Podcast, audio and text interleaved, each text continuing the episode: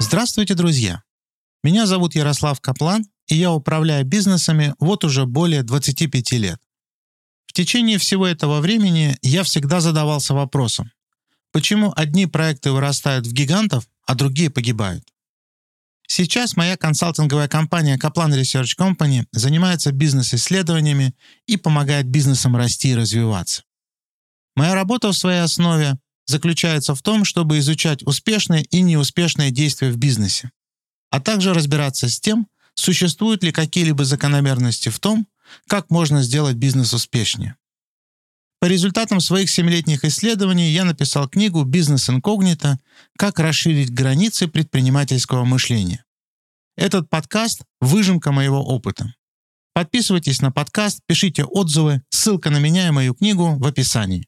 Буду рад, если этот подкаст окажется вам полезным.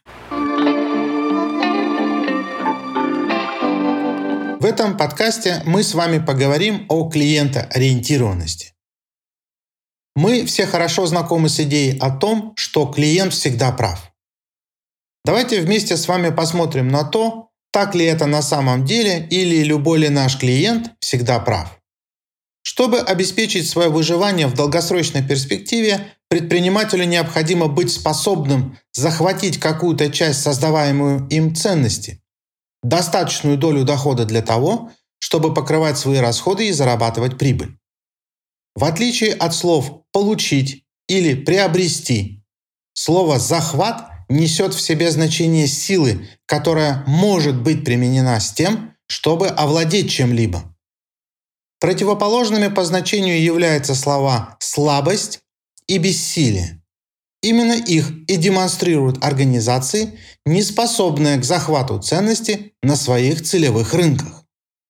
Здесь я хотел бы поделиться одним важным выводом своего исследования. Я могу сформулировать его следующим образом. Ошибки в выборе целевой аудитории являются следствием ошибок при выборе контекста взаимодействия с потребителями. Давайте посмотрим на это утверждение более пристально.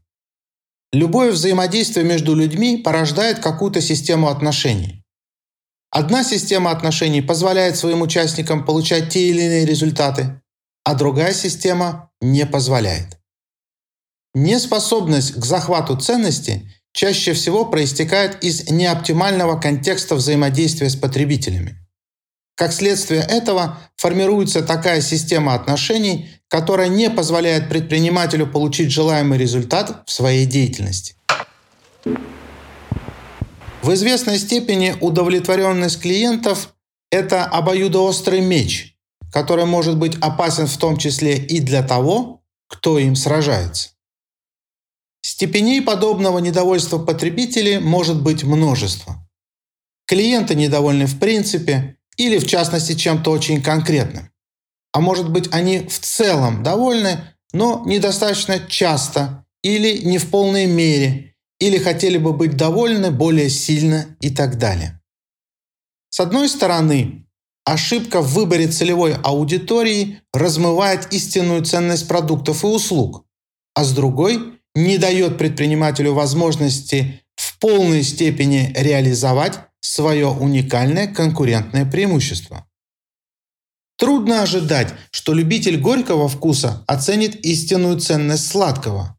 Любитель классической музыки придет в восторг от рэпа, а сторонник здорового образа жизни разместит у себя дома огромный бар с алкоголем.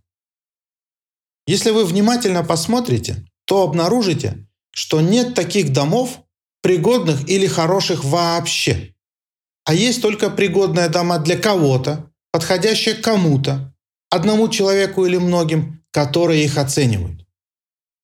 Относительность любой ценности в повседневной жизни выражается сравнительными понятиями «лучше», «хуже», «равноценно».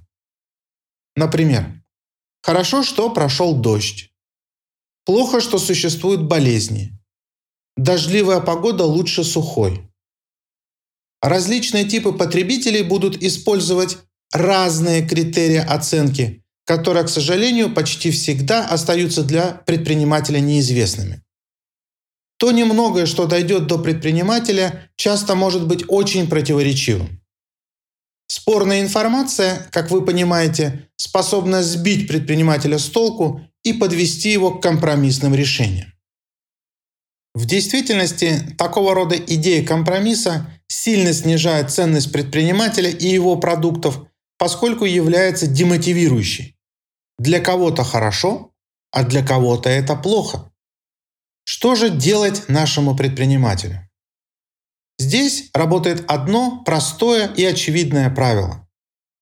Именно выбор целевой аудитории в конечном счете и определит тот потолок удовлетворенности клиентов, который предприниматель сможет в будущем реализовать на практике.